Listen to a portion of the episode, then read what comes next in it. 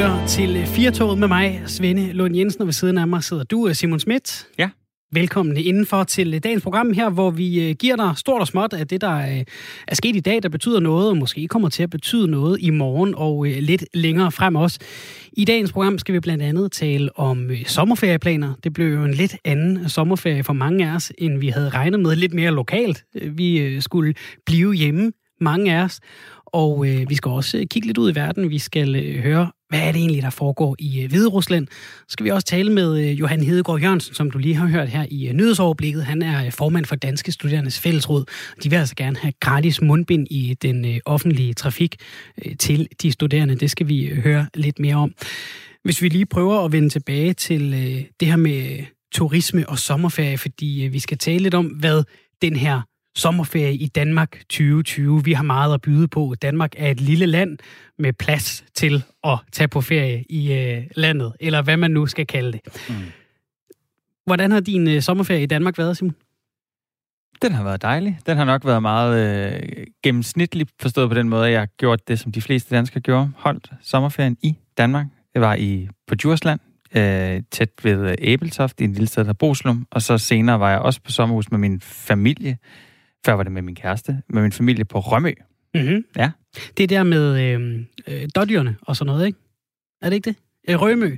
Det der, de er. Ja. Du var på Rø- Rømø. Jeg har hørt, man skal sige Rømø, og jeg, okay. jeg, jeg havde lyst til at sige Rømø, men så blev jeg rettet, og det var Rømø. Se nu bare der. Hvor meget vi lærer øh, allerede. ja, præcis. Var der nogen af de steder, du havde været før? Øh, jeg havde ikke været øh, på, på Rømø før, øh, og øh, ja, jeg fik at vide, når jeg snakkede med de, med de øh, lo- øh, lokale, at... Øh, nu ændrer du alle dine vokaler, simpelthen. ja, præcis. da jeg snakkede med de lokale, at, øh, at der plejer at være rigtig mange tyskere på Rømø. Ja. Øh, og det var lige... Øh, det plejede vist næsten at være sådan noget... Ej, nu, jeg kan ikke huske, om de sagde 60-40 eller 80-20, men det havde de vendt sig. Så okay. nu var der helt klart primært danskere. Ikke? Og har det givet dig mere mod på? Altså, tænker du, ved du hvad? Næste år, så skal jeg til Samsø, eller øh, er du en af dem, der tænker, øh, lige så snart det her er slut, så fiser jeg til øh, Torino og, øh, og drikker vin i Italien? Jamen, det lyder jo dejligt, ikke? Altså, jeg vil sige, altså sidste år var jeg i Lissabon en, en hel må- eller undskyld, i Portugal en hel måned, hvor vi rejste rundt øh, i, ja, i Portugal. Øhm, og, men året før det holdt jeg ferie i Danmark, så det er ikke, det er ikke nyt for mig. Øh, og jeg synes egentlig, det er skønt. Altså, jeg har holdt ferie i, øh, på øh, du ved, Sydfyn. Det er et fremragende sted. Virkelig smukt. Øh. Men Vi hvad med dig, Svende? Jamen, jeg har også været på en, øh, på en tur rundt. Jeg har også været øh, faktisk øh, på Djursland og, øh, og ved Æbeltoft og cyklet rundt, og, øh, og faktisk et par gange blevet grebet af den her følelse af, hold op, vi lever godt nok i et smukt land, var. Øhm, og, øh, og en eller anden følelse af at øh, være mere i kontakt med naturen, end man lige øh, kommer på, øh, Stadion Allé inde i Aarhus, ikke? Altså, ja. øh, lige, lige se øh, der, hvor himlen og havet mødes, og øh, vågne til solopgang, og ja. fuglekvider, og køer på marken, der øh, står op samtidig med en. Altså, det er, det er jo lidt fascinerende, når man er sådan en, en øh, bysbor, ja. og komme ud og øh, blive mindet lidt om, også om de sommerferier, man holdt som barn, ikke? Ja, øhm, præcis. Men skal du noget... til Toskana næste år så? Det er jeg ikke sikker på nødvendigvis. Altså, nu har jeg også nu har jeg øh, to små børn, ikke? Så altså, der, der er jo, øh, jo lettere det bliver, jo bedre, kan man sige. Ikke? Øhm, men, øh, men det er jo altså noget af det, vi skal prøve at få svar på lige om lidt. Du kan også melde ind derude øh, bag radio højtaleren. Du kan øh, skrive på øh, 72, eller du kan ringe 72 30 44 44, eller skrive til øh, 14 24, så skriver du R4 et mellemrum, og så din besked. Og du kan svare på øh, stort og småt af, hvad du hører i programmet. Du kan jo starte med at fortælle os om øh, den her sommer, hvor vi har været tvunget til at være med i Danmark, om det har givet dig mod på at øh, finde sommerferiedestinationer i Danmark i fremtiden. En artikel på øh, DR.dk fra i dag, der øh, kan man læse, at flere turismeforskere peger på, at interessen for at holde ferie i Danmark vil vare i flere år frem. Og det vil vi gerne tale med vores øh, næste gæst om. Velkommen til dig, Lise Lyk, turismeforsker ved CBS. Ja, tak skal du have. Ja. Tror du, at flere fremover vil holde ferie i Danmark om sommeren? Ja, det tror jeg helt bestemt. Jeg er så heldig, så jeg sidder herovre på Bornholm lige i øjeblikket. Ej. Og det vrimler glade mennesker ud. Det er simpelthen, og rigtig mange af dem er danskere, og det plejer jo ikke at være sådan. Hvorfor tror du, at øh, det vil hænge ved, den her coronamåde at holde ferie på? Jeg tror, at øh, for det første var der jo angsten og alt det her, der har sat det i gang. Det er klart. Men når det så er sagt, så er der rigtig mange, der har fået øje op for Danmark. For vi kan rigtig mange ting herhjemme. At vi har så mange muligheder. Der er attraktioner i natur og indenfor, og der er godt selskab, og der er god mad, og det er faktisk ikke så dyrt, og du kan være tæt på naturen, du kan være i shelter, du kan være på campingplads, du kan gå i vandet. der er simpelthen så mange ting, du kan lave hele tiden. Så det tror jeg, der er rigtig mange, der har fået øje for. Og øh, så er der en hel del, tror jeg, der har de senere år gjort det, at hver gang der var sommerferie, så tænkte man, så nu skal vi øh, syde på et eller andet sted. Og det tror jeg faktisk kan blive brudt med det her. Hvor meget spiller sådan noget som, som klima ind? Altså, det er jo også noget af det, der har fyldt meget de senere år, at vi skal prøve at flyve lidt mindre. Og så har det her øh, corona, den her coronaperiode, det har jo lidt været øh, mange steder i samfundet tvunget os til at tænke anderledes på en anden måde. Kan det også være noget af det, der spiller ind, at nu har vi faktisk fået lov at prøve, okay, men sommer i Danmark, det er faktisk ikke så slemt, og vejret var faktisk også okay. Og man kan også få noget ordentligt mad andre steder end der, hvor man øh, plejer at, øh, at gå ud og spise. Ja, selvfølgelig betyder det noget med klima, men øh, det er ikke så afgørende. Jeg tror, det er mere den der fornemmelse, at folk ligesom får øjnene for, hvor oh, har egentlig dejligt her. Det havde vi helt glemt, at der var sådan i Danmark, fordi øh, vi i så mange år har været vant til at tage turen sydpå. Og øh, det gælder jo her, at mange børn, der også er ude og opleve Danmark her nu, de har jo faktisk ikke været med før. Altså, da jeg var barn, og sådan gælder det jo mange af os, der var vi jo i sommerferien også tit ude i Danmark, og så kom man også ud at rejse på anden vis. Men øh, man vidste godt, hvor byerne var i Danmark, og hvad der var at se og sådan noget. Det ved rigtig mange børn jo i dag slet ikke noget om. Så det er på mange måder godt, fordi man sådan får øjet for, at øh, der er rigtig mange dejlige steder i Danmark, og folk, man kan tale med på forskellige vis. Og hvordan kan det være, at vi i så lang tid rejste til eksempelvis Sydeuropa? Ja, det er jo et eller andet med, at øh, øh, der har været sådan vejret, har været en ting, så har det også været vanen, altså billige flybilletter ud af døren, og øh, så ligesom øh, væk fra det hele på en eller anden måde. Øh, men på den anden side, så er der også rigtig mange, der er blevet trætte af at sidde klemt sammen i flyvemaskiner, hvor man ikke kan bevæge sig. Og der er også mange, der er blevet trætte af at komme hen et eller andet sted, som ikke rigtig har passet til de forventninger, man egentlig har haft og sådan noget. Så der har egentlig været god grund for forandringer. Er, øh, er, er hele Danmark, øh, turisme Danmark, er de klar til det her boom? Altså, vi har hørt mange historier om, at øh, der er nogle af de, de øer som har følt sig overrendt. Vi har tidligere her i programmet haft en historie med en beboer fra Fanø, der synes, der er lidt for mange turismer. Altså, kan, kan, det, kan, kan vi bære øh, den, øh, den fornyede interesse, som, som vi spår nu? Ja, det tror jeg helt bestemt, vi kan. Altså, det sker altid det, når der kommer flere turister, så begynder folk at sige, uh, vi kan ikke være her. Vi kender jo også fra København og sådan noget, ikke? da der var de mange krydstogturister og så videre. Men uh, det er jo øh, sådan, så det er jo ikke noget, hvor man ligesom får lagt byer ned, som det har været med Venedig og Barcelona og den slags. Så mange uh, turister er der altså ikke i Danmark alligevel.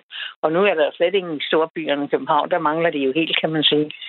Men uh, jeg tror selvfølgelig også, der er et eller andet, når man bor på en ø, så har man jo en, øh, et ejerforhold til den ø, og man har måske en forventning om, at der altid er ledige pladser på båden og alt den slags der. Øh, og det har måske været lidt anderledes her, hvor man ligesom skulle tænke sig om, at man nogle gange skulle reservere en plads. Men alt i alt, så må man sige, at også på Fanø, der er det jo helt afgørende for, at man kan have Fanø som selvstændig kommune. Det kunne slet ikke lade sig gøre, hvis man ikke havde turisme. Så de skal jo være kisteglade i og for sig. Ja, nu siger du, vi snakkede om her i starten, at fremover tror du, at flere danskere vil holde sommerferie i Danmark, men man kan sige, hvis nu vi forestiller os et dejligt tankeeksperiment, at corona ligesom bare, vi finder en vaccine snart, og så, så er det bare væk. Hvad skal, altså, hvor, hvorfor øh, er der så ikke ret stor risiko, chance, hvordan man, hvordan man ser det, altså for at vi falder tilbage i gamle rejsemønstre, og så bare pakker øh, bilen eller flytaske, flykufferten, og så tager til Sydeuropa? Så selvfølgelig kan der være nogen, der gør det, og det er da også godt nok. Det er jo ikke sådan, at vi skal blive bare hjemmefødning og den slags. Men når det så er sagt, så er der også rigtig mange, der har egentlig fået nok af det her chok, som corona har givet. Og nu lad jeg skulle sejle lige over til Bornholm, ikke? når man ser alle folk med mundbind og alt det, som der ligesom skal til lige i øjeblikket, ikke? og den afsky, som det vækker hos folk, så er det klart, at det er noget, der virkelig går dybt i sjælen, fordi så snart de er kommet i land og et eller andet, så er det af med de der mundbinder, så er man ellers ude i naturen og ting og sager. Så det er, det er en frygt, der er kommet til at sidde dybt i folk. Og øh, det er ikke bare ældre mennesker. Selvfølgelig er det meget ældre mennesker, som er i udsatte grupper og sådan noget. Men det er også mange yngre, der synes, at det der med de der ben, det, det er noget, man gerne vil være foruden. Hvis jeg lige må vende tilbage til, til det her med, at vi forventer, at, at folk øh, får mere lyst til at blive i Danmark i, i fremtiden. Nu var jeg øh, med min øh, søn på syv. Vi var øh, på Djursland i, i, i løbet af sommeren, hvor vi havde lejet os ind øh, hos en øh, skøn mand, der havde sådan noget, han havde sørget for noget Airbnb i nogle af de øh, bygninger, han havde tilhørende sit hus. Og vi boede øh, på kvisten af sådan en garage. Der stod en traktor nede i bunden, og vi skulle selv hejse vand op, og der var kemisk gas. Altså, det var en del mere primitivt, end det vi er vant til. Og min søn var helt op at køre. Han var sådan, far, vi har vores helt eget hus. Vi bor i lejlighed hjemme i Aarhus, ikke? Øhm, ja. hvad, hvad, kan vi prøve, kan vi prøve at, at spore os lidt ind på, hvad kan vi, hvad, hvad kan vi sige, at, at folk, der bor i, i byerne, øh, leder efter? Altså, øh, har vi nogle gode tips til, til driftige mennesker, der bor i udkants Danmark, som måske kan, kan, kan få en god idé til at trække nogle af de her turister til sig og gøre det mere attraktivt, måske tjene en skilling på det også? Ja, men det kan man se. Altså, nu her på Bornholm, hvor jeg er lige i øjeblikket, der har man jo i de senere år været rigtig dygtig til det. At skabe sådan forskellige typer af oplevelser. Og øh, det, man skal ikke være øh, Altså næsten alle steder på Bornholm er der noget at opleve, og det er jo noget, man ligesom skal vågne op til. Og det gælder jo mange steder rundt om i Danmark, at der er man ikke kommet så langt i den opvågning nu, men jeg er sikker på, at man kommer det så. Øh, det er jo sådan, øh, noget af det, som for folk kan, kan være meget dagligdags, det er jo sådan, så det tit har en anden øh, værdi, når nu det er øh, spørgsmål om folk, der er på ferie og så videre, ikke? Fordi de vil gerne opleve noget, som de ikke plejer. Og der passer det meget godt med det, som din søn siger der, ikke? Fordi det er garanteret noget, han slet ikke har tænkt på før. Så, og Paul, og, og Paul skriver en, en sms øh, ind til øh, programmet. Han er helt enig i det her. Han skriver, hej Firtoget, skønt med ferie i Danmark. 7.700 km kyst. Hellere det end 40 grader sydpå med venlig hilsen, Paul. Øhm, hvad, hvad kan vi ellers sige? Altså, hvad, hvad er der ellers ved, ved, ved Danmark? Hvad ved vi om noget om, hvad det er, der, der trækker turister til Danmark, som vi danskere måske også har fået øjnene op for i den her øh, periode? Ja, der, jeg tror, der er noget med de ting, vi undgår. Ikke? Vi kender alle sammen det der med at sidde også, hvis man nu ikke flyver sydpå, så øh, være i bil sydpå. Og sidde i alle lange bilkøer, og det tager lang tid, før man når frem og alt den slags. Det er vi jo ikke vant til her. Vi har nogle små afstande, og vi kan hurtigt komme fra by til land og til skov og til vand og alt det der. Og det er jo øh, en kæmpe fordel at have så mange ting inden for sådan nærområder, som vi har. Så det tror jeg vil blive ved med sådan at være noget, der også trækker folk til, det må jeg sige. Altså, skal man først få øje for det, så, så er det meget, meget, meget klart. Og hvis vi zoomer ud, du var lidt inde på det før i forhold til, at ligesom Fanø, de har utrolig meget brug for, for turisme. Så selvom der har været nogle øboere, der har været lidt utilfredse med den, øh, den stigende turisme, så er det meget vigtigt for et sted som Fanø for overhovedet at kunne køre rundt. Men hvem er sådan de helt store vinder? Hvem får mest øh, sådan, hvem får den største gevinst i, øh, i det med, at vi nu øh, har, har og måske kommer til øh, på sigt at øh, holde mere ferie i Danmark? Jamen altså, det vil jeg sige, det er jo rigtig mange danskere. Det er både dem, der bor inde i byerne, og som ikke ligesom har været så meget ude omkring i landet og naturen. De får nogle kæmpe oplevelser for jer. Og så er det selvfølgelig også det, vi har kaldt udkants Danmark. De får en slags øh, eksistensgrundlag, som er meget, meget væsentligt for, at man kan få et samlet Danmark. Man vil, man vil jo altid gerne vide, hvor bliver, hvor bliver frisøren selv klippet, eller hvad spiser kokken selv øh, ude i øh, køkkenet, når restauranten er lukket. Har du nogle gode, gode øh, tips, Lise Lyk, andet end Bornholm, til, til nogle af dine yndlingsspots i Danmark? Selvfølgelig uden at give det hele væk. Man skal jo have lov til at have lidt for sig selv, nu når vi alle sammen valgfarter ud. Ja, men der er jo heldigvis så mange dejlige steder. Mange dejlige steder i Jylland. Mange dejlige steder på de små øer, som der også er mange, der har fået øje for her i år. Ikke at man har kunnet sejle gratis, og det har betydet, at folk kan komme ud på øer, som de slet ikke, øh, måske endda næsten kendte af navn, kan man sige. Ikke? Og det har jo været en stor oplevelse, til at komme et sted hen, hvor man kan øh, ligesom komme en ø rundt og se og bade, og man kan lave alverdens ting og sager. Og det gælder jo også sådan noget sted som Fyn, ikke? Og, og uh, havet der omkring Fyn og Tosing og så videre. Så mange, mange fine steder. Og det er jo sådan, så der er jo både herregård, og der er bakker, og der er højder, og der er, er alle mulige ting, skove og, og strande. Og, og så kan vi også sige, at det vi også har fået øje for i år, det er jo, at rigtig mange er blevet bevidst om den store kyststrækning, vi har her i Danmark. Så øh, vi har jo ikke haft så mange ude at sejle i sejlbåde, som vi har haft her i år. Ikke? Der er mange, der også har lejet båd og holdt ferie øh, på båd og så videre. Også fint. Folk, der har været på kanotur på Gudenåen. Og, ja, altså alle de der steder, hvor der sådan er natur inde, de har haft det rigtig godt. Og det tror jeg egentlig er rigtig sundt og godt for danskere i al almindelighed, både for børn og voksne, må jeg sige. Kan man sætte øh, pris på, hvor meget den her eksponering af Danmark har været værd for sådan nogen som Visit Danmark? Altså, det er jo den bedste reklame, de har fået i, i nogensinde måske. Ja, det må man sige. Det er jo øh, sådan, så nu er det sådan, så de skal jo også tiltrække turister fra udlandet mm. og sådan noget. Det, det har jo ikke været nogen god sag. Og så er det jo også det, at øh, det er noget uligt fordelt, fordi øh, København og storbyer, dem har folk jo holdt sig noget fra. Og det gælder jo så desværre også sådan forlystelsesparker, Tivoli og, og øh, Djurs Sommerland og de her steder. De har jo ikke haft nogen gode år, så de har noget underskud. Og det er jo så der, hvor vi har hele problematikken med hotellerne og de der store øh, enheder. Også de største museer, som plejer at have mange gæster fra udlandet, de har også haft øh, svære øh, kår her i år. Men øh, det viser jo noget om, at der er også rigtig mange folk, der gerne vil noget, der er lidt mere overskueligt. Altså, de, vi har jo nogle rigtig store museer, som også kan være fine. Men folk kan altså også godt lide, at man får ligesom øh, delt det op i nogle enheder.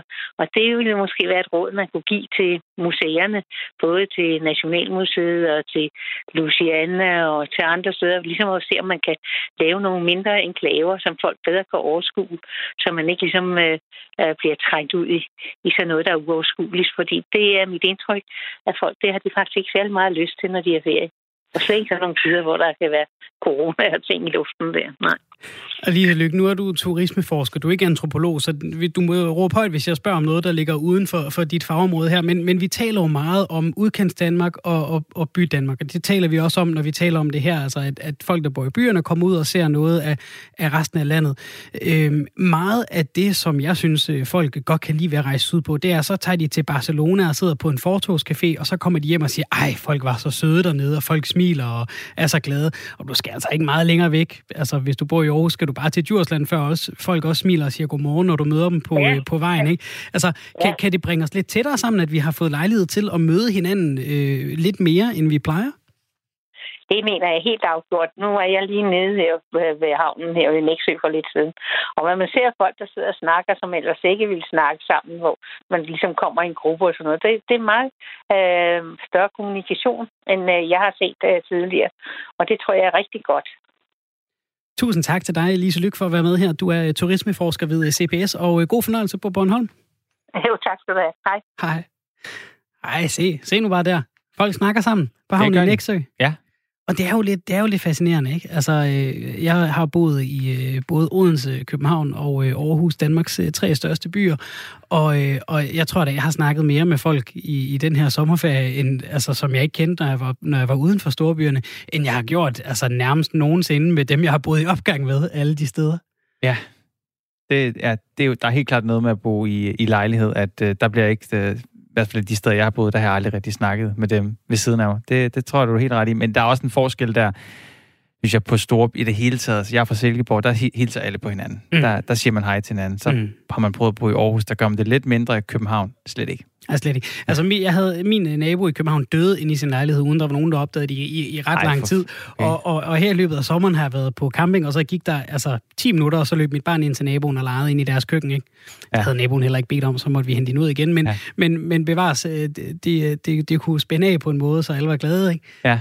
Øhm, jeg, jeg ved ikke, om, om min overbo, ham har jeg aldrig snakket med, men om han ligesom var blevet inspireret lidt af, at han måske han været i Nordjylland, jeg ved det ikke, men han, øh, eller et andet sted i Danmark, men øh, ham snakker jeg med første gang, fordi min kæreste havde bestilt nogle, øh, nogle mandler, sådan, øh, hun har hun lige øh, treat sig selv lidt, så hun ja. har bestilt nogle lidt dyre mandler, som øh, dem, de her leverandører, de stillede ud foran vores dør, og så var og vi så ikke lige hjemme der. Ja. ja, vi var så ikke lige hjemme der, vi var nemlig, vi kom hjem fra Rømø, og så, da vi kom ind, så siger hun sådan, ah, mandlerne er væk. Øh, og så er jeg sådan, hvem har taget mandlerne? Så er jeg sådan, det kan ikke passe, nogen har taget dem. Og så banker han så på, så viser det sig, at han tre gange, altså de åbenbart ligger der i to dage. Ja.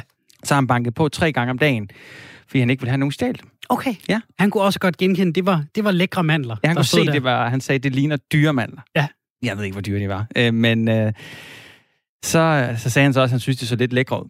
Så vi gav ham lige øh, en lille skål. Han fik lige ja, han fik en lille Finland, fordi okay. han har passet på Det åbner jo ellers op for øh, gode misforståelser i kantinen, når din kæreste så kommer på arbejde og siger, min overbror har fjernet min mandler. Ja, præcis. Hvad er det for en opgang, du bor i?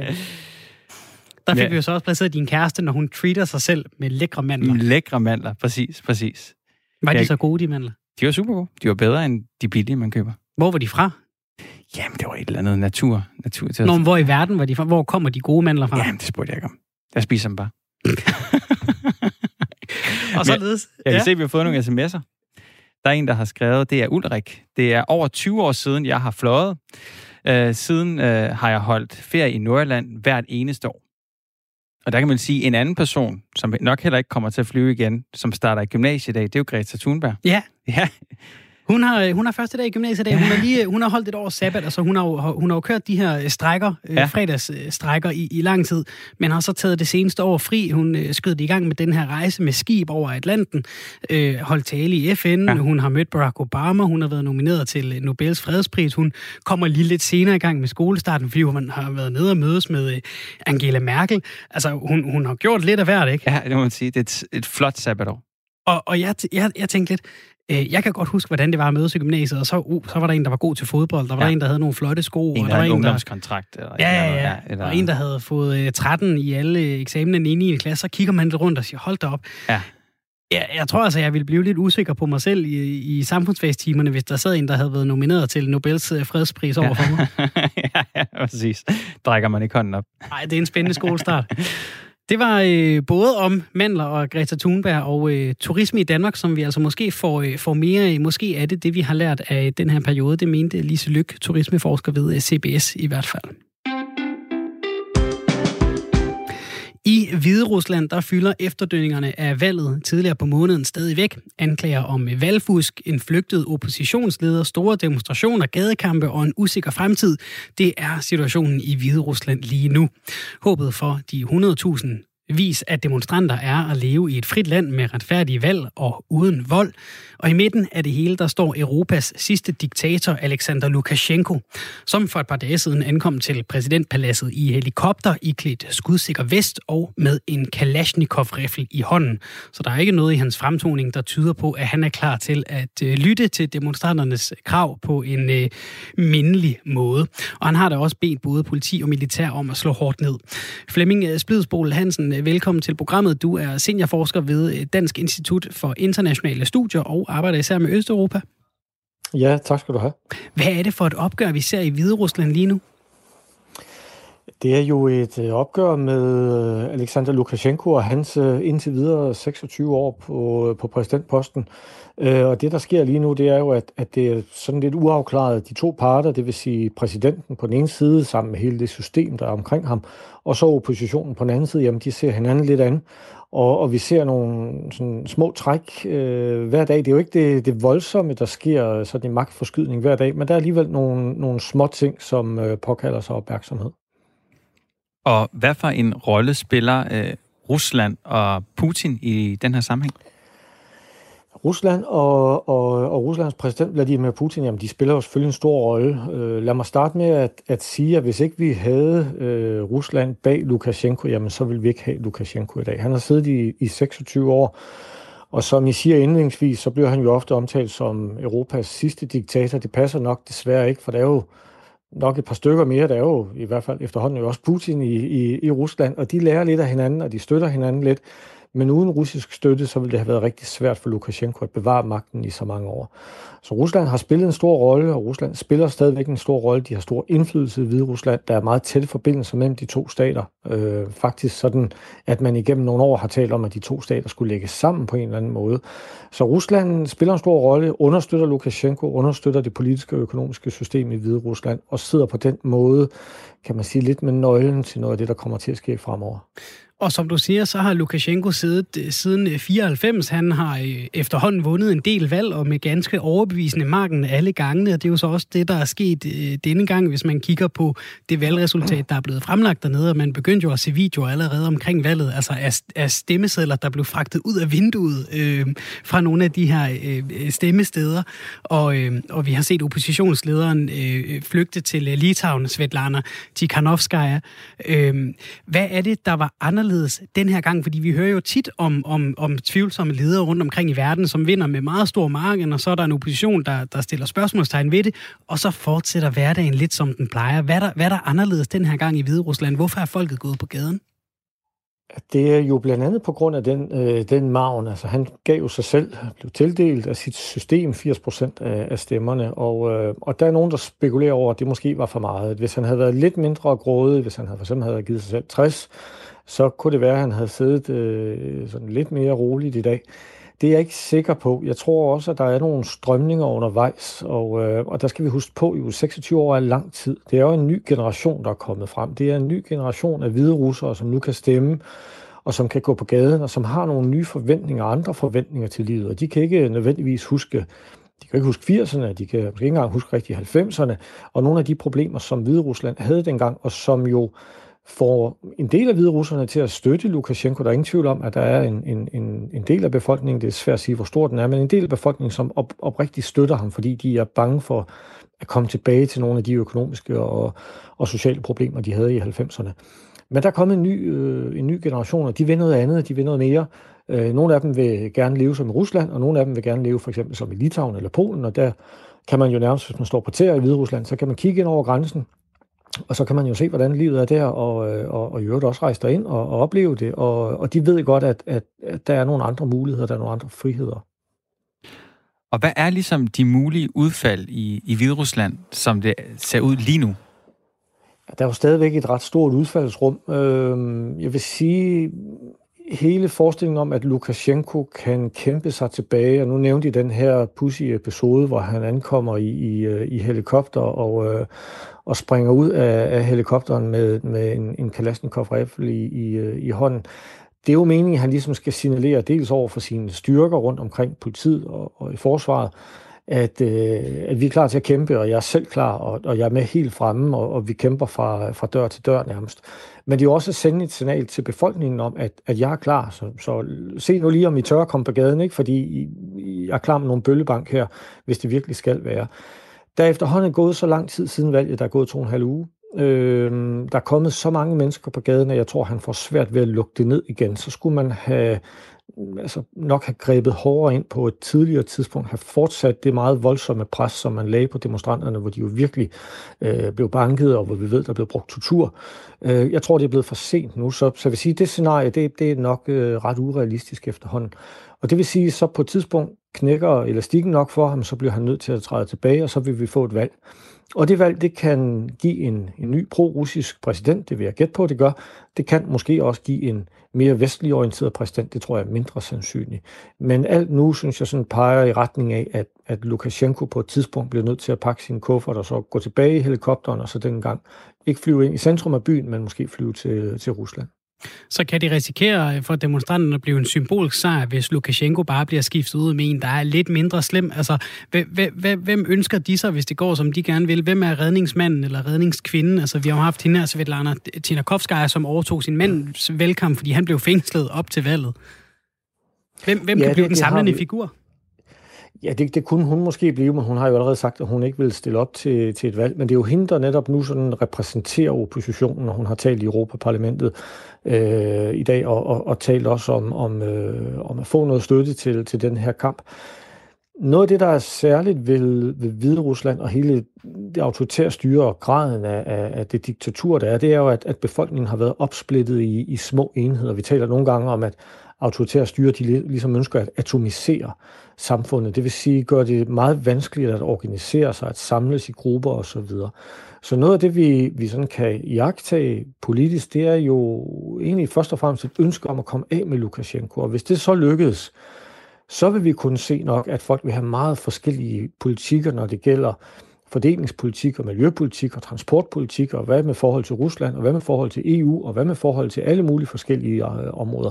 Så er det ligesom, så vil det udkrystallisere sig i, i, øh, i en lang række politiske dagsordner. Men indtil videre er det primære mål ligesom at komme af med Lukashenko, og så er der nogen, der håber på et udfald bagefter, og der er nogen, der håber på et andet udfald bagefter. Øh, men, men indtil videre er der mange af dem, der står sammen, og så vil de nok ligesom ryge lidt i de politiske totter på hinanden bagefter, men, men sådan er vilkårene, og, og, og det er jo også på mange måder en, en positiv udvikling. Set med danske øjne, hvorfor er det her så noget, vi skal gå op i? Altså, fordi nu, nu kalder vi jo øh, Lukashenko den sidste diktator i Europa, men Hvide Rusland ja. ligger jo så langt over. Det føles nærmest ikke, som om det er en del af, af sådan, i hvert fald sådan vores Europa, hvis man skal sige sådan, i hvert fald det vestligt orienterede Europa. Er, er Hvide Rusland en vigtig spiller set med danske øjne? Nej, det, det er Hvide Rusland jo ikke, og det er jo, men det er jo tættere på, end, end folk sådan lige tror. Øh, og vi kan sige, at Danmark øh, sammen med EU for eksempel skal jo engagere sig, hvis vi gerne vil føre en, en aktivistisk udenrigspolitik, hvor vi forsøger at gøre verden bedre. Hvide Rusland, ved vi har en diktator, der har siddet mange år. Hvide Rusland er det eneste land i Europa, som aktivt benytter dødsstraf. Øh, man øh, nakkeskyder fanger, øh, som er dødsdømt, og øh, det foregår 1000 km fra, hvor jeg sidder lige nu. Og det er jo for mange overraskende og, og tegn på, at prøv at høre, der er noget der, der er galt. Der er noget, der skal, der skal ændres. Der er noget, hvor vi er nødt til at forsøge at lægge et pres på dem, eller tilbyde dem nogle belønninger, hvis de laver noget om. Og det er jo egentlig, hvad Danmark sammen med for eksempel EU har forsøgt i, i flere årtier, men det har været rigtig svært for os at nå ind til Hvide Rusland. Blandt andet fordi øh, Rusland har, har kunnet kom, kompensere på den anden side. Så hvis vi har truet med noget, så har russerne sagt, jamen det er okay, vi skal nok betale i stedet for. Eller hvis vi har lukket med noget, så har de sagt, jamen vi lukker med noget, der, der er endnu bedre. Så, så det har været svært for os. Øh, Hvide Rusland spiller en rolle, hvis man vil ind og, og forandre øh, et styre, som, som øh, er meget undertrykkende, og, og hvor befolkningen bliver holdt i jerngreb, og hvor man synes, at det er en del af en, af en dansk udenrigspolitik at gå ind og forsøge at sætte sådan et aftryk. Men ellers spiller Hvide Rusland jo ikke nogen stor rolle for Danmark. De udgør ikke nogen trussel øh, for os. De har ikke noget nævneværdigt forsvar. Øh, så på den måde er det, er det sådan lidt en, hvad skal man sige, en plet på landkortet, men jo, men jo ganske tæt på Danmark alligevel. Og det ligger meget godt i tråd med det, som øh, Danmarks udenrigsminister Jeppe Kofod har sagt i en udtalelse. Han kalder Hvide Rusland en værdipolitisk skamplet for Europa. Og han siger også i den her udtalelse, at landet ikke står over for et valg mellem øst og vest, øh, øh, og at det hverken er Rusland eller Europa, der skal bestemme fremtiden for landet, men hvide russerne selv. Så, så han, han kommer ud øh, meget øh, kraftigt og siger, det er ikke godt, det der foregår, men, men vil ikke selv komme med et, et bud på en løsning. Altså er der lidt stedfortræderkrig, som vi så under den kolde krig over det her, at, at vi ved sidde at prikke til Hvide Rusland, øh, også prikker lidt til Putin og Rusland, men uden at melde sådan rigtig hårdt ud? Ja, det, det, det kan man nok sige. Vi ved jo godt, at Rusland står på den anden side, og, og, og vi ved, at det kan også skabe problemer i vores forhold til Rusland. Og Ruslands præsident Putin har jo flere gange nu gjort opmærksom på, at man må altså ikke blande sig. Så Vesten, anført for eksempel af Tyskland og Frankrig, de må altså ikke blande sig i det hvide russiske forhold. Det er, internt, øh, det er et internt anlæggende. Men samtidig ved vi selvfølgelig, at, at Rusland bruger den indflydelse, de har, og det er jo på mange måder helt naturligt. De har nogle gode kontakter, og, og jeg er sikker på lige nu, så fører de forhandlinger i Moskva også med, med nogle mulige præsidentkandidater, som kan efterfølge Lukashenko, og, og måske gør de, gør de dem klar og, og, og køre dem lidt i stilling til, til et valg. Øhm, men der ligger jo også lidt det i det, at, at det kan være svært for os at håndtere Hvide Rusland bagefter. Hvis nu forestiller os, at, at der kommer en, en omvæltning, Lukashenko bliver afsat, der kommer et valg, og måske kommer der en, en, en mere pro-vestlig kandidat, som siger, at vi vil også gerne med i EU. Så udfordringen lidt for os, hvordan delen håndterer vi så det, fordi hvor meget har vi egentlig tænkt os at investere i Hvide Rusland? Hvor meget vil vi tilbyde dem? Hvor langt vil vi gå i forhold til at forsøge at fastholde dem? Og det er jo en af de udfordringer, vi har haft blandt andet med Hvide Rusland, men jo også med Ukraine, med Moldova og nogle af de her lande, at Rusland simpelthen er interesseret i og villig til at investere mere, end vi har været. Og derfor er vi en lille smule forbeholdende, og det kan jeg jo også som skatteborger i Danmark forstå. Og det er jo også sådan lidt, hvor meget skal vi faktisk bruge på det her? Hvor meget skal vi investere, hvis de i bund og grund, mange af dem bare kan være sammen med Rusland, hvis de ikke har lyst til at gennemføre de reformer, som vi beder dem om, hvis de grundlæggende synes, at nogle af de normer, vi har, i EU, lad os sige på LGBT plus området og andet, at det er forkert. Øhm, så det, det er også en af de udfordringer, vi har. Altså, vi vil gerne have nogle forandringer, men spørgsmålet er, hvor meget tålmodighed har vi bagefter, hvor længe er vi villige til at investere, hvor meget er vi øh, villige til at investere, hvor længe vi vil holde fast i det her. Og, og der tror jeg, at vi skal til at, at gøre op med os selv igen, øh, nu når vi ser udviklingen i Hviderusland, hvor langt vi faktisk er villige til at gå, således at vi har en eller anden form for plan klar, hvis der skulle komme en, øh, en omvæltning, og Lukashenko måske bliver væltet. Og du lytter til øh, Firetoget på Radio 4. Vi taler lige nu med øh, Flemming Flidsbol, der er seniorforsker ved Dansk Institut for Internationale Studier. Og Flemming, der er kommet en sms omkring den snak, vi har lige nu omkring Hvide Rusland, og den, den tumult, der er dernede lige nu, hvor Lukashenko altså har vundet et valg igen overbevisende, men, men, men det er der så andre, der ikke rigtig tror på. Lars har skrevet ind, var der nogen, der sagde Rumænien? Altså, hvis vi kigger ned over en checkliste, hvad minder det her så om? Minder det om det, vi har set i Syrien? Minder det om det, vi så i Tjekoslovakiet? Hvad, hvad, hvad minder det om det, vi ser lige nu? Ja, hvad minder det om? Og det er, jo, det er jo rigtig fint. Øh, jeg tweetede selv om det faktisk med et link til, øh, til øh, netop øh, Rumænien. Og jeg vil gætte på det, Lars tænker på. Det er Ceausescu i december 89. Det var i hvert fald det, jeg linkede til. Og, øh, og det var jo blandt andet, fordi Lukashenko holdt den her tale. Nogle af, af lytterne har måske set den, hvor han er ude på en traktorfabrik, og, og der skal han jo altså virkelig være på hjemmebane. Han ved, at det her det er folk, der støtter mig. Her er, her er jeg på sikker grund. Og så begynder de at råbe af ham. Og, øh, og det gav nogle mindelser om, øh, om Rumænien i 89. Og, og for dem, der ikke kender historien der, så havde Rumænien jo altså en diktator, Nicolae Ceausescu. Og det var en totalitær stat. Altså det var en meget voldsom undertrykkende stat. Øh, og Ceausescu holder så en stor tale den 21. december 89 er det, og lige pludselig er der nogen, der begynder at, at, at bue af ham. Og der er flere og flere, og man kan se klippet inde på YouTube, hvor forvirret han bliver. Han ved slet ikke, hvad der, er, der sker omkring ham, og så får de ham sådan skubbet ind i bygningen, og, og en 4-5 dage senere, så bliver han henrettet. Det er ikke det scenarie, vi ser. Det er ikke sådan, at demonstranterne går hen til præsidentpaladset og, og trækker Lukashenko ud på gaden og skyder ham, eller får ham stillet op af en, af en mur. Det er snarere nu, tror jeg, noget, der minder om 89, Østtyskland i 89 for eksempel, altså en form for opslidning, hvor der kommer flere og flere mennesker på gaden, hvor det bliver sværere og sværere for sikkerhedsstyrkerne at kontrollere det, hvor vi måske vil opleve, at folk fra sikkerhedsstyrken øh, springer fra, de synes, det er for hårdt rent fysisk og psykisk. Øh, måske møder de lige pludselig nogen fra deres opgang nede på gaden, som ude at demonstrere. Øh, måske bliver de mødt med noget kritik og tilråb og, og bebrejdelser osv. Øh, mange fornemmer jo også, hvor går det hen det her. De vil gerne forsøge at redde deres eget skin. Så hvis man fx arbejder i sikkerhedsstyrkerne, og er bange for, at der kommer en omvæltning, så gælder det jo om at springe fra øh, mens der er tid. Det, det, det kan hurtigt blive for sent, og så mister man måske sit arbejde bagefter. Måske bliver man straffet. Så det gælder om også at, at springe frem, så man kan nå at komme på den rigtige side, så at sige, bagefter. Øh, så jeg vil snarere sige, at det minder lidt om, om, øh, om sådan Østtyskland i 89, knap så dramatisk som for eksempel i Rumænien, som tror, det Lars øh, refererer til. Og nu bliver det jo lidt anekdotisk bevis, og det skal man jo altid passe på. Men jeg så et, et billede dernede fra af en, af en politimand, som stod og pegede på en demonstrant, som var såret. Altså demonstranten ligger, det er ikke til at se, om den demonstrant er, er i live eller ej. Der har heldigvis ikke været så mange dødsfald, så lad os gå ud fra, at han, at han bare var besvimet. Men, men står og peger på demonstranten, og man kan se i ansigtet på den her politimand, han synes ikke, det her det er sjovt. Altså han er ikke lige glad med, at den her demonstrant ligger og, og er hårdt såret foran ham. Øh, der er vel ikke øh, så meget splid så i den hvide russiske befolkning, eller hvad? Altså, det, det, det er ikke, der er ikke på den måde øh, øh skæld imellem, altså som du siger, at, at man kan, hvis man arbejder i sikkerhedsstyrken, så kan man nå til et punkt, hvor man ikke synes, det er sjovt længere. Altså, de er ikke så splittet, eller hvad?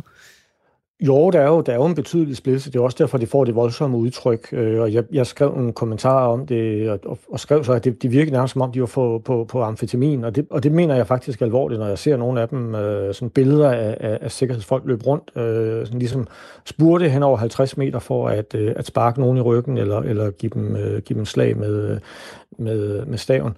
Øh, så der er jo en stor splittelse. Øh, splittelsen kunne godt være større, det kunne være meget mere dramatisk, øh, og det er jo voldsomme billeder, som vi har set, men der skal vi også huske på, hvad der står på spil.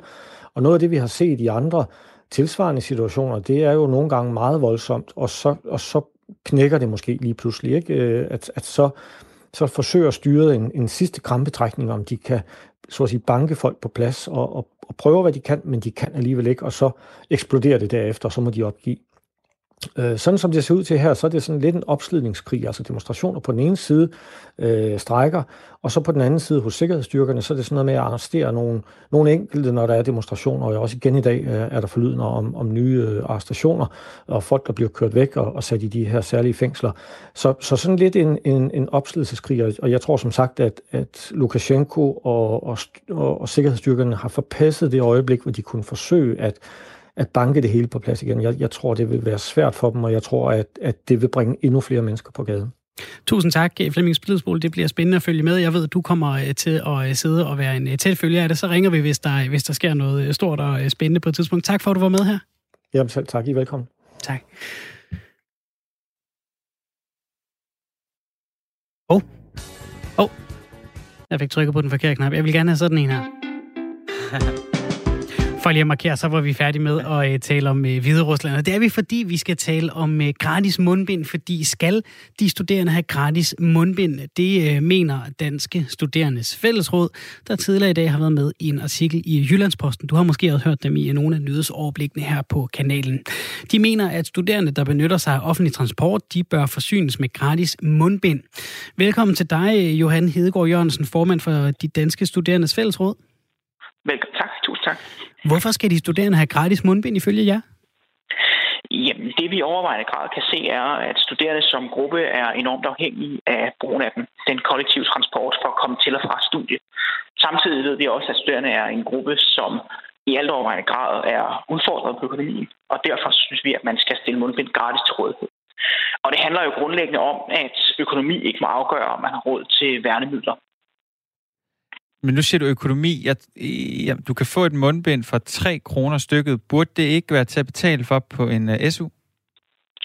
Det er klart, det er jo rigtig vigtigt, at prisen øh, er holdt langt nede. Øh, vi så helst, at det blev, øh, blev gratis. Det skal også ses i lyset af, at man nemt kan komme til at bruge ganske mange mundbind i løbet af en dag. Øh, for eksempel hvis man også bruger mundbind i undervisningskontekst. Øh, altså hvis man kan bruge mundbind til at afvige øh, afstandskravet på de videregående uddannelser, for eksempel.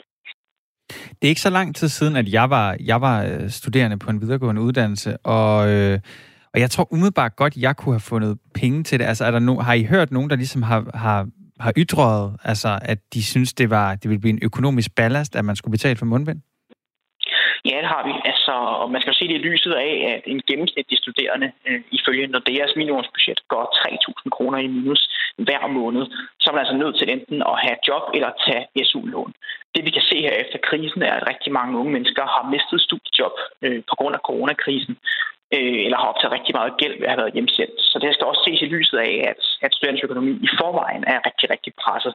Og så kan det altså hurtigt løbe op i, øh, i 2, 3, 400 kroner, hvis man skal bruge 3-4 mundbind om dagen. Og det ser vi helst, at ingen skal være tvunget til at fravælge mundbindet for ligesom at have...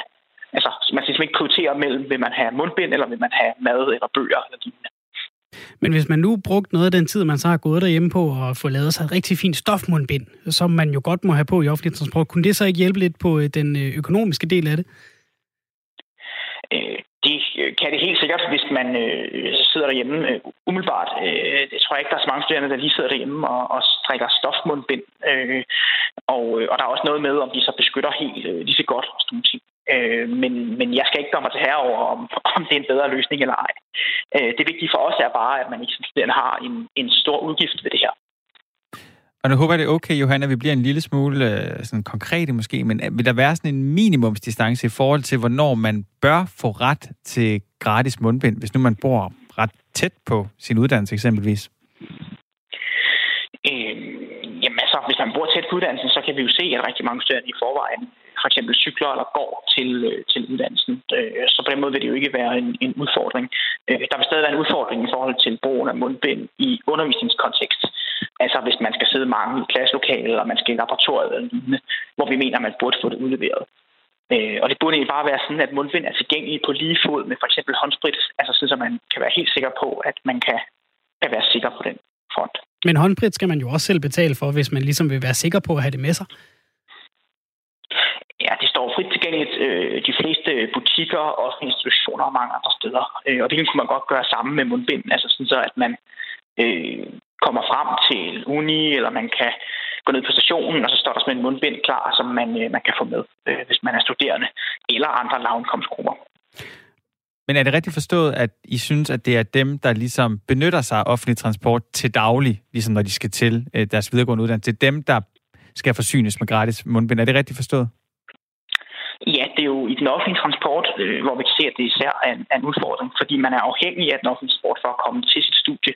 Øh, så, så det vil klart være det mest oplagte. Så kan der være nogle, nogle undervisningskontekster, hvor man er nødt til at have mundbind på for at kunne være med i undervisningen. Der ja. synes selvfølgelig også, det skal stilles til rådighed. Men hvis man nu bor en kilometer væk fra sit uddannelsessted, vil, vil, I så, vil du så mene, at, at man så ikke vil være berettiget til at få et gratis mundbind?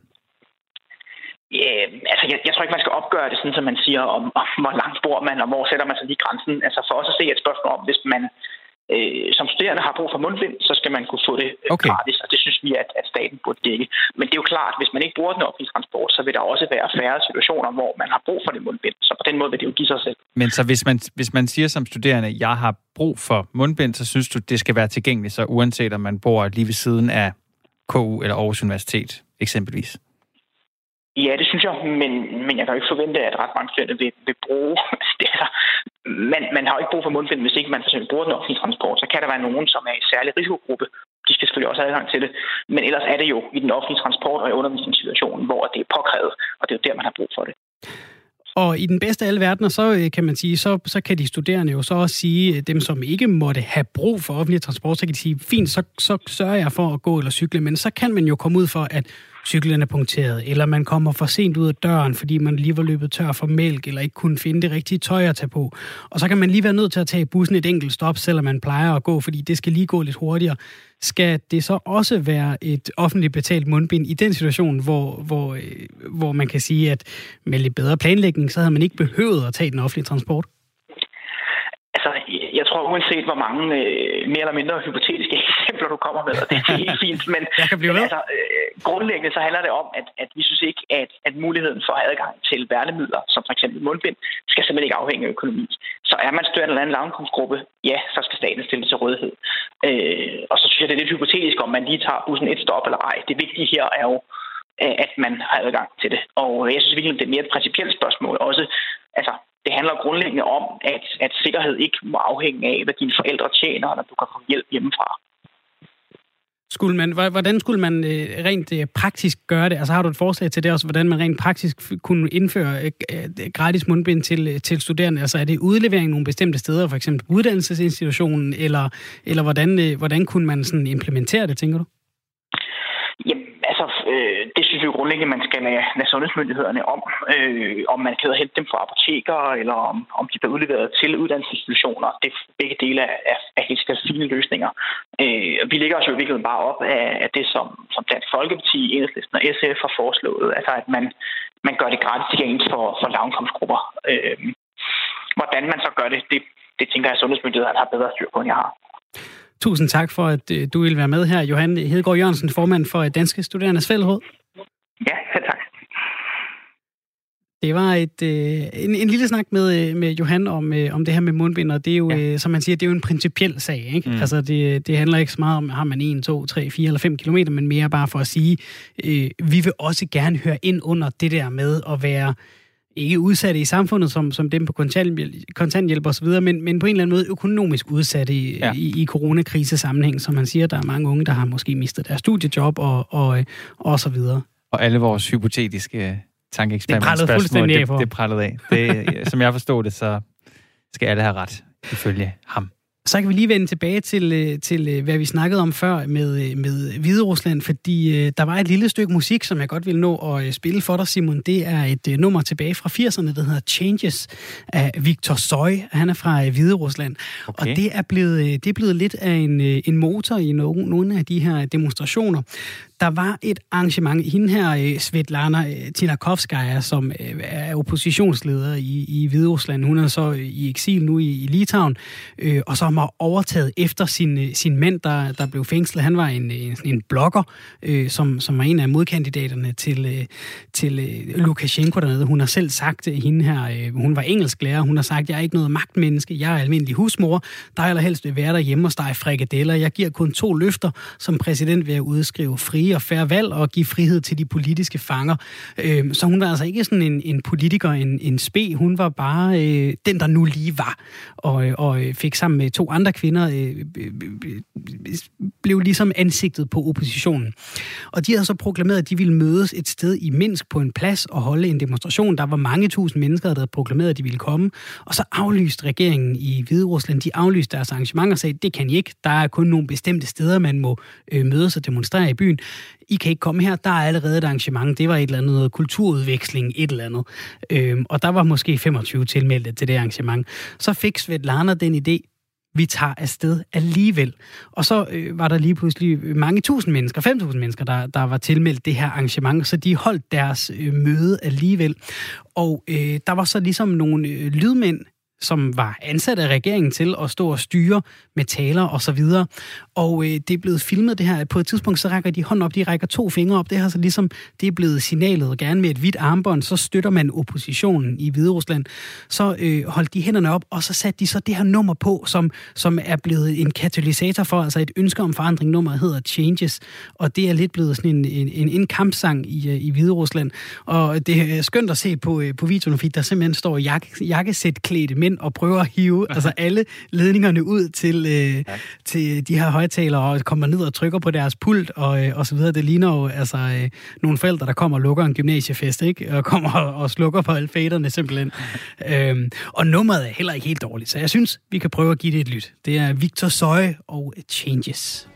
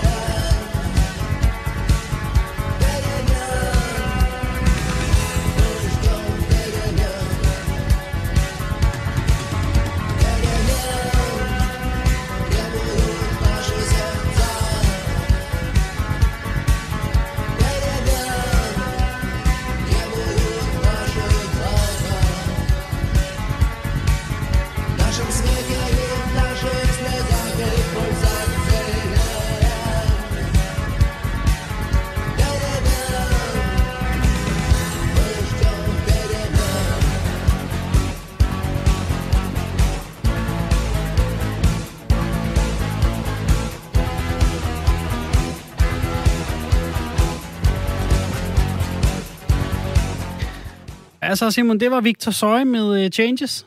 Ja, det var ikke lige... Øh, det var et godt nummer, synes jeg. Ja, det var ja. ikke dårligt, vel? Det var ikke, hvad jeg havde forventet. Nej. Mm. Ham kunne man godt invitere til, øh, jeg ved ikke, om han er levende stadigvæk, det er han givetvis ikke, men ham kunne man godt invitere til Roskilde næste år, hvis det får lov Ja, at tænker holde, ikke? Tænker også. De, har, de er jo også gode til tit at have sådan et eller andet syrisk nationalband, eller et eller andet Yep. yep. med, med et eller andet lag af, af menneskerettigheder indover.